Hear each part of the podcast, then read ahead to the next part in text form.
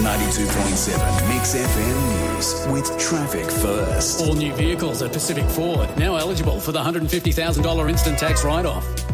Afternoon, everyone. Duporth Avenue and Beach Road in Maroochydore are still heavy for the lunchtime run. The Sunshine Motorway is busy as you're coming off the Bruce Highway at Tanawha onto the motorway itself. Uh, a little bit busy too around Sippy Downs Drive. If you're heading on Nicklin Way, the busiest spots there are Warana and Wurtulla. Quick check in Nambour 2 and Currie Street, Howard Street are also busy. For fast, quality emergency care from the heart, choose Buderim Private Hospital with the only private emergency centre on the Sunshine Coast. Visit buderimprivatehospital.com.au. It's Liam with the latest traffic on 92.7 Mix FM.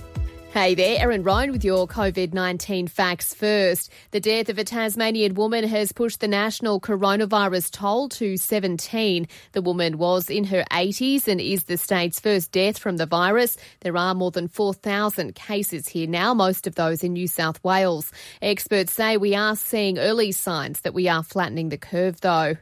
Meantime, the government's $750 economic support payment will start flowing into millions of Australians' bank accounts from tomorrow. It's targeted at the 6.5 million or so Aussies who currently receive government benefits like family tax benefit, the age pension, job seeker payment, and youth allowance.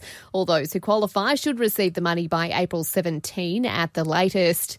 A bit of a volatile start on the ASX this morning after that jump in coronavirus cases here. The market market has since regained some ground, though, with healthcare and consumer staples the best performing sectors. Ansell, the company that produces medical equipment like gloves, is up almost 17%.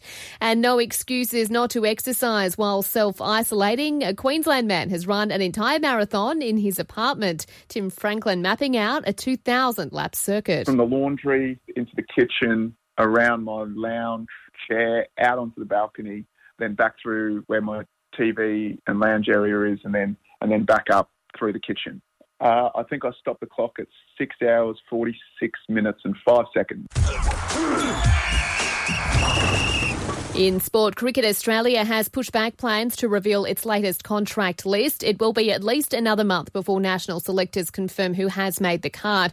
There's big questions about whether tours of Bangladesh in June and England in July go ahead as the fallout from the pandemic continues. And Manly skipper Daly Cherry Evans has been leading the showdown between senior players and the NRL, asking where millions of dollars of missing funds are. Talk between players and executives got heated last night, with players calling into question a 75% pay cut card.